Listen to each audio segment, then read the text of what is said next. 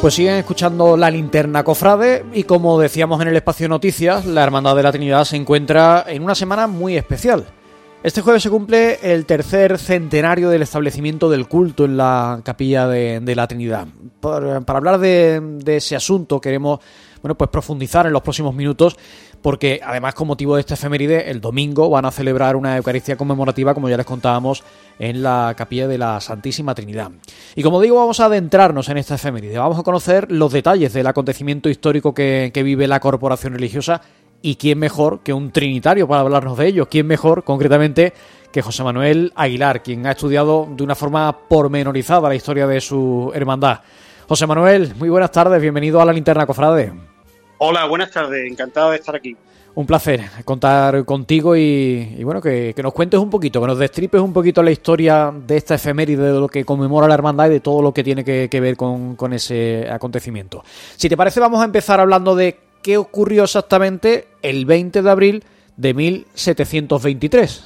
Bueno, el 20 de abril de 1723 lo que ocurre realmente es que se otorga por el señor provisor del arzobispado de, Sevilla, eh, provisor y vicario del arzobispado de Sevilla, eh, mm, se otorga licencia para decir misa en la, en la capilla de la Santísima Trinidad. Eso es lo que celebramos el, el día 20 como, como, tal. Ya posteriormente, pues eh, tendría lugar con esa licencia que se otorga, pues tendría lugar lo que sería la bendición de, la capilla eh, algunos días más tarde, concretamente el día 1 de mayo de 1723. Hacia ahora, bueno, pues se va a cumplir ahora en estas fechas pues 300 años de, ese acontecimiento. Esa licencia, José, Manuel, que, que comentas, ¿es lo que conocemos también como la consagración del templo o no tiene nada que ver? La consagración del templo sería, eh, la licencia es para, eh, digamos, reconocer que, bueno, que, está todo eh, en orden y que se puede celebrar el, sacrificio de la misa y que, y que realmente pues se puede pasar a la bendición. Entonces la consagración del templo, que es lo que conocemos como, o que es lo que también podría hacerse el sinónimo de bendición, pues es lo que sería la consagración del templo que tuvo lugar el día 1 eh, de, mayo de 1723. Pero eh, la orden para que se pueda eh, bendecir el, templo, pues es del 20 de abril y eso es lo que celebramos, por eso ponemos en esa fecha, que es una fecha que ahora mismo en Utrera pues vamos a decir, está más libre, ¿no? Eh, el 1 de mayo, pues sabemos que, actualmente en Utrera y ya desde la coronación canónica de, de, nuestra patrona, pues realmente es una fecha muy señalada y por lo tanto eh, un poco incómoda, ¿no? O inoportuna, podríamos decir, para, para hacer la celebración de la bendición de la iglesia. Podríamos eh, contar con varias fechas, pero se, se decidió en principio de optar eh, hace ya también 25 años que se celebró en el 275 aniversario, se celebró el mismo, la misma efeméride, pues se decidió un poco contar con esta fecha del 20 de, de abril, porque las otras fechas pues ya se metían en el mes de mayo y interferían pues con las celebraciones pues del 1 de mayo, por supuesto la Virgen de Consolación y otras cercanas más adelante en las que también se celebraron las primeras misas y demás tenemos un calendario cuando pasa la Semana Santa repleto de actividades y hay que ir cuadrando fecha, evidentemente, como tú dices. De todas formas, José Manuel, ese 1 de mayo no existiría sin la jornada del 20 de abril, que es para que la gente lo entienda. Claro. Eh, en, la, fecha en la que por escrito aparece mm, esa, autorización, esa licencia, ¿no?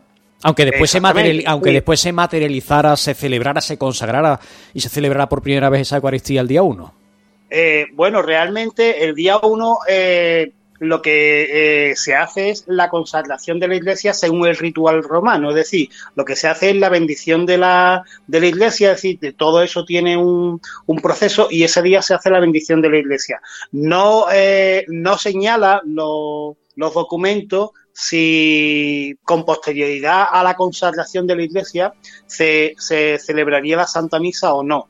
Eh, lo que sí de alguna forma señalan los documentos es que, eh, vamos a decir, como primera misa se establece una eh, del día 15 de mayo.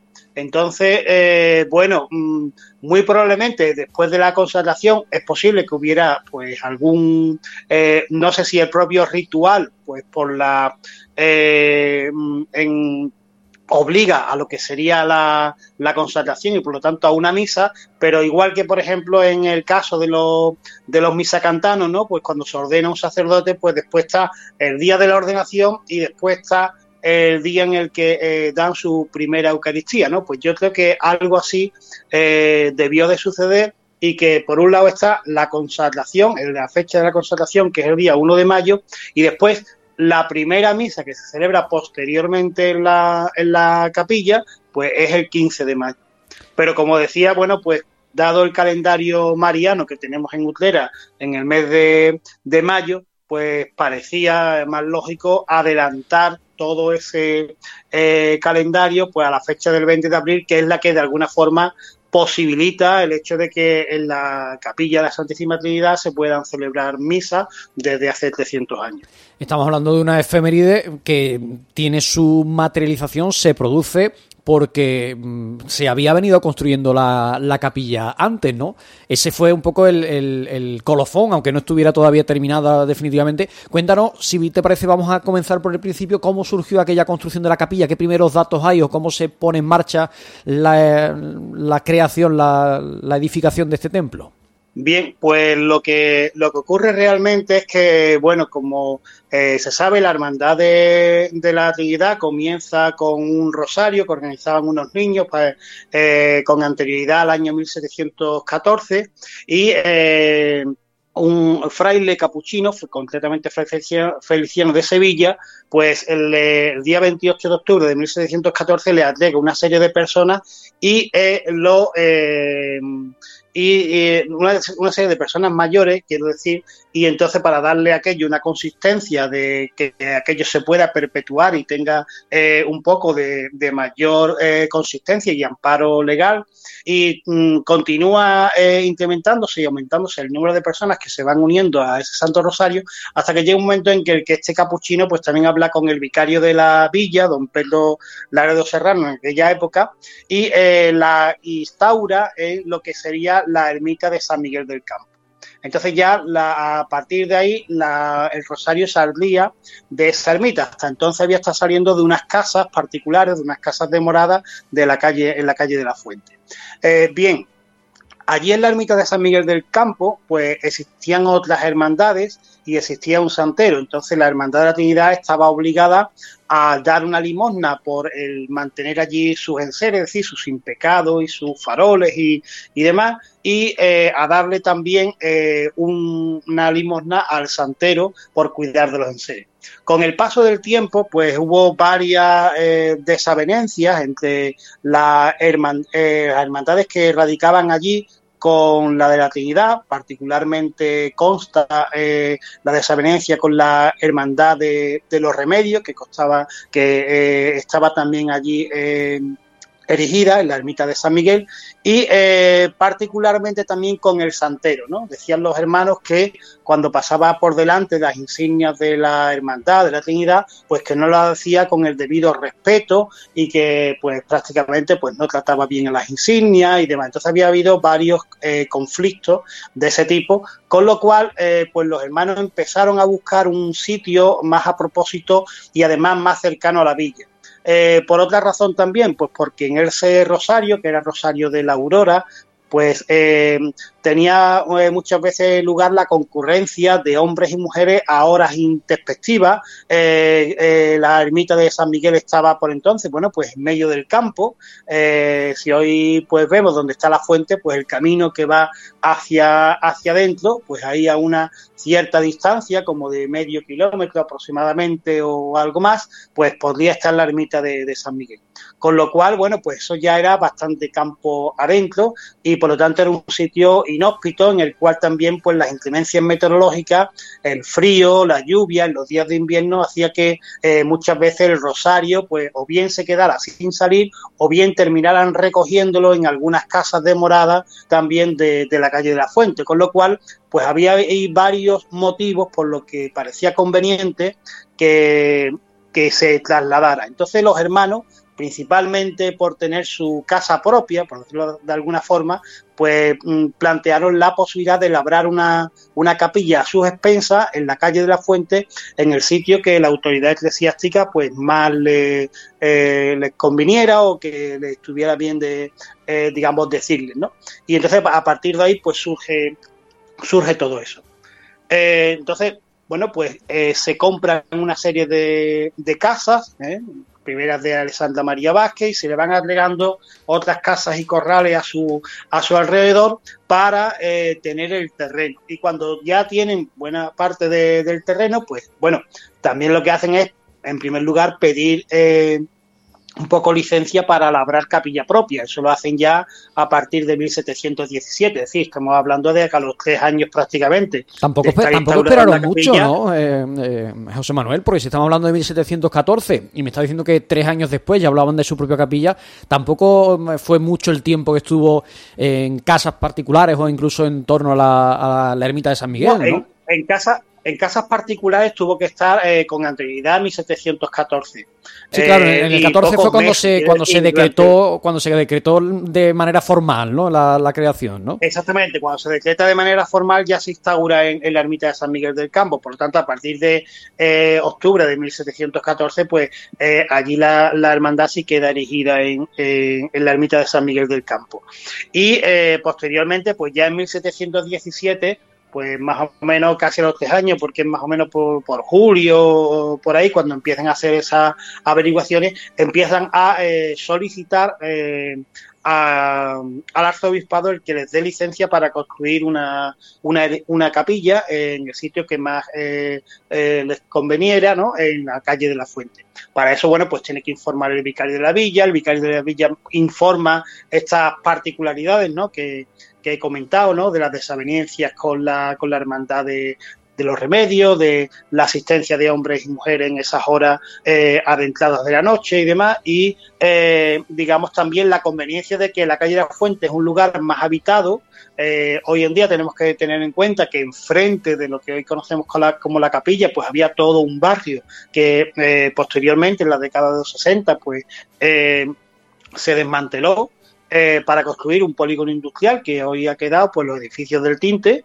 Y, entonces pues mm, también era de interés para eh, la propia iglesia el que hubiera una capilla donde los vecinos del barrio pudieran acudir a oír misa los días de fiesta y domingo, ya que también pues se encontraba un poco alejado el convento de Santo Domingo, que era lo que más cercano estaba, y las otras dos parroquias a las cuales pues normalmente eh, no solían acudir los, los, vecinos menos pudientes, los vecinos pues eh, con más dificultades económicas que eran los que abundaban por ejemplo en el barrio. Estamos hablando de que eso, a partir de 1717, como comentas, cuando empieza a, bueno, a solicitarse esa autorización, empiezan las obras Mm, estamos hablando de 1923 cuando se consagra. Ha pasado poco tiempo para, bueno, pues mm, lo que era habitual quizá por, por esos momentos en los que una obra de esta envergadura tardaba bastante tiempo, ¿no? Sí, eh, claro, es decir, en 1717 se empieza a pedir licencia y en 1718 se compran las primeras casas. Es decir, que todo eso se hizo a base de limosna, limosna que que las hermandades iban pidiendo habitualmente y donde sacaban el dinero fundamentalmente la, la Hermandad de la Trinidad en aquella época, pues era con las visitas que hacían a los campos y, y, demás, donde vivían pues muchas muchas personas, eh, labriegos y personas, digamos, de, del pueblo llano, que normalmente con su pequeña aportación, pero muchas pequeñas aportaciones, pues eran los que hicieron posible esta, esta, esta obra, ¿no? Esta gran obra y, ilusionante, ¿no? Mm, por otro lado, también muchas veces generosidad de, de algunos hermanos particulares que donaron pues trozos de terrenos colindantes o que eh, lo vendieron seguramente a un precio pues bastante bastante módico eh, para la fecha, ¿no? Y entonces bueno pues hubo ahí eh, varias cosas. También tenemos que tener en cuenta que claro desde 1718, que es prácticamente cuando comienzan las obras, ¿no? Está todo datado, ¿no? De cuando se echa el primer hormigón, cuando se pone el primer ladrillo, todo ese tipo de cosas, hasta 1723, que es cuando se, se se hace la bendición de la capilla, mm, no podemos imaginar, eh, digamos, a la capilla totalmente terminada como la conocemos hoy. Es decir, que después de 1723 la capilla se consagra, pero la capilla no está completamente terminada. Está levantados los muros, está techada, pero, eh, por ejemplo, la sacristía, el coro, se hacen posteriormente. Eh, y también, por supuesto, pues todo lo que son los altares. Es decir, toda la, eh, incorporación de altares se hace con mucha mayor posterioridad. Es verdad que a lo largo de esos años de la primera mitad del siglo XVIII, pero sí mucho más tarde del año 1723. Eh, por ejemplo, de lo que se incorpora, lo último que se incorpora completamente de los retablos es mm, el retablo mayor, Primero se incorporan el retablo de, del Santísimo Cristo del Afligido, el retablo de, de, la, de la Dolorosa, que, existía allí también, y que son donaciones de, que hacen personas particulares de esos retablos, concretamente. Ya más adelante la hermandad eh, compraría el que hoy pues preside como retablo mayor. Antes que habría, pues antes habría seguramente pues algún tipo de, de imagen, de azulejo, de estampa, el mismo pendón de, la hermandad, el mismo estandarte de la hermandad, sería lo que presidiría a lo mejor eh, aquel muro, pero realmente para decir misa lo importante era tener el ara, tener el cáliz, tener el copón, eh, con las condiciones que, exigían, con la decencia que, se debía, con poner los autos y, bueno, pues una iglesia dispuesta y con los ornamentos litúrgicos necesarios para celebrar el culto. Pero claro, todo el esorno eh, de la iglesia pues vendría seguramente, vamos, vino, no vendría sino vino eh, con un poco de posterioridad a esa a esa fecha, ¿no? 1723. Estamos hablando, José Manuel, en todo momento de capilla, capilla, capilla, pero no sé si por la situación geográfica, por el tipo de uso que tenía este templo, empezó mm, surgiendo el proyecto mm, como si de una ermita se tratara o, nació siempre con la nomenclatura, con la forma de, hablar de la iglesia de este templo como capilla como tal. Mm, no, vamos, hablamos de capilla porque quizás los que estamos hablando de hablar de, siempre hablamos de capilla y eso, ¿no? Eh, eh, pero bueno, eh, lo que, en definitiva, lo que, lo que se pide es, bueno, pues licencia para, para labrar, digamos, capilla propia, es decir, los hermanos lo que piden es licencia para labrar capilla propia, entonces por eso muchas veces hablamos eso de capilla. Lo de la ermita, pues más bien se entiende muchas veces cuando están eh, más eh, situadas y alejadas de lo que es la... Claro, te, lo preguntaba porque como esto era ya extramuros y, casi de frente al campo, por eso te lo decía, que no, deja de ser, bueno, pues al final una capilla un poco alejada. Pero entonces sí que estando extramuros en la zona de, de allí habría un, un, gran arrabal, el arrabal de la fuente, y entonces pues prácticamente desde la fuente de Ocho Caños eh, hasta lo que hoy es el polígono del Tinte, pues había prácticamente una calle que se llamaba la calle larga, eso ha durado prácticamente a la, hasta eh, bien avanzada la, eh, o hasta, digamos, los años 60 aproximadamente, cuando se empieza a construir el tinte. Cuando se construye el tinte, pues vamos a decir, toda la acera de la calle de la Fuente, que hoy conocemos como que da el campo, todo eso es una edificación de, caserío también, y todo lo que va, digamos, hacia, hacia donde está el, el Chave, ¿no? El Hospital de Alta Resolución de Lutera, pues eso también es caserío, es decir, se hacen eh, muchas, muchas, hay muchas casas y hay mucha, mucha eh, eh, presencia de, vecinos, ¿de acuerdo? Eh, por lo tanto, eh, quiere decir que aquello no era campo como tal, todo lo que, lo que se ve, sino que lo que, que lo que hay es una gran presencia de vecinos que justifica de alguna forma el que se, se haga una capilla. Es decir, además la capilla, vamos a decir, se, se hace y se hace, digamos, al, al lado del muro. ¿eh? por decirlo de alguna forma, al lado del muro que va recorriendo pues todo lo que es la calle de la, de la fuente. Entonces está este muro pero es un arrabal igual que había otros arrabales, por ejemplo, extramuros también, pues, no sé, en la zona del arrecife, en la zona de, de la, de la Peredilla, todo eso un poco, pues, vamos, quiero decir, Peredilla, que mm, un poco un poco antes, en la eh, zona donde está... Eh, digamos, la corredera, toda esa parte, pues son arrabales que están extramuros de lo que son las murallas de la ciudad, pero con una eh, población importante de vecinos. Esta capilla mm, que nace, bueno, pues por aquella necesidad que plantea la, hermandad, ¿es una capilla propia de la hermandad es una capilla que pertenezca al arzobispado? No sé si eso en algún momento eh, se estableció desde el origen, si ha ido derivando a lo largo de la historia. No, desde, desde el origen la, la capilla eh, es eh, propia de, de, la hermandad, es decir, que incluso lo que se pide cuando se pide esa licencia es para labrar una capilla a expensas propias de los caudales propios de, de, la, de la hermandad y, y, demás. Por lo tanto, es una capilla que labra eh, la, la, hermandad a sus expensas para instaurar allí eh, el, Santo Rosario y para eh, celebrar el sacrificio de santo sacrificio de la, de la misa, es lo que es lo que dicen los hermanos en la petición.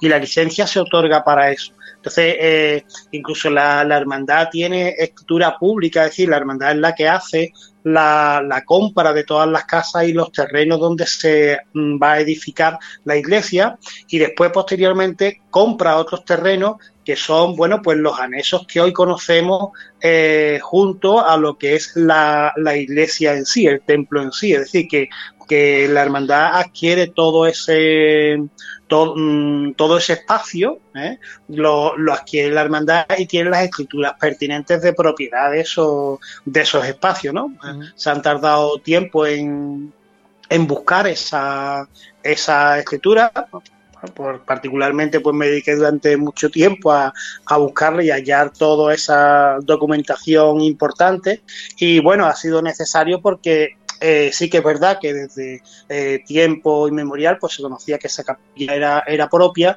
pero sí es cierto que en diversas ocasiones pues ha habido pues algún que otro intento de inscribir la capilla a, eh, por parte del arzobispado a su nombre. Entonces, bueno, pues por parte de la hermandad en todas estas ocasiones pues se, ha, se han presentado... Se ha tirado archivo de documentación, que para eso está, ¿no? Y para eso se, ha, se tiene localizada, ¿no?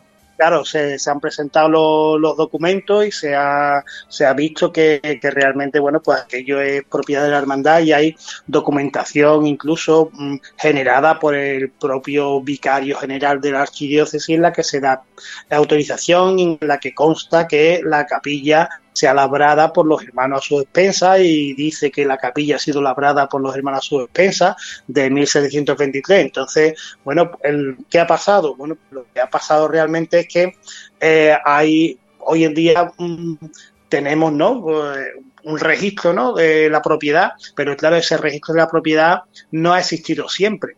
Eh, por lo tanto, ¿qué ocurre? Pues que cuando se, se, crea el registro de la propiedad, pues ya hay propiedades anteriores. Entonces, eh, las propiedades particulares, pues sí, se fueron inscribiendo, y me refiero a propiedades particulares, casas, terrenos, etcétera, etcétera. Pero claro, los edificios religiosos, pues ninguno se inscribieron.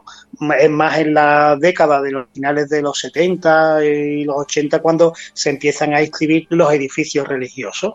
Y entonces, bueno, pues en Utrera eh, se inscriben todos los edificios religiosos eh, con el título de la parroquias correspondientes y eh, menos el de, el de la Trinidad. Entonces, párrocos de Santiago, don Manuel Mateo Gamito, pues conocedor de, de que, bueno, la, la, capilla de la Trinidad era propiedad eh, de la hermandad, pues no la inscribe a, nombre de, de, la parroquia de Santiago.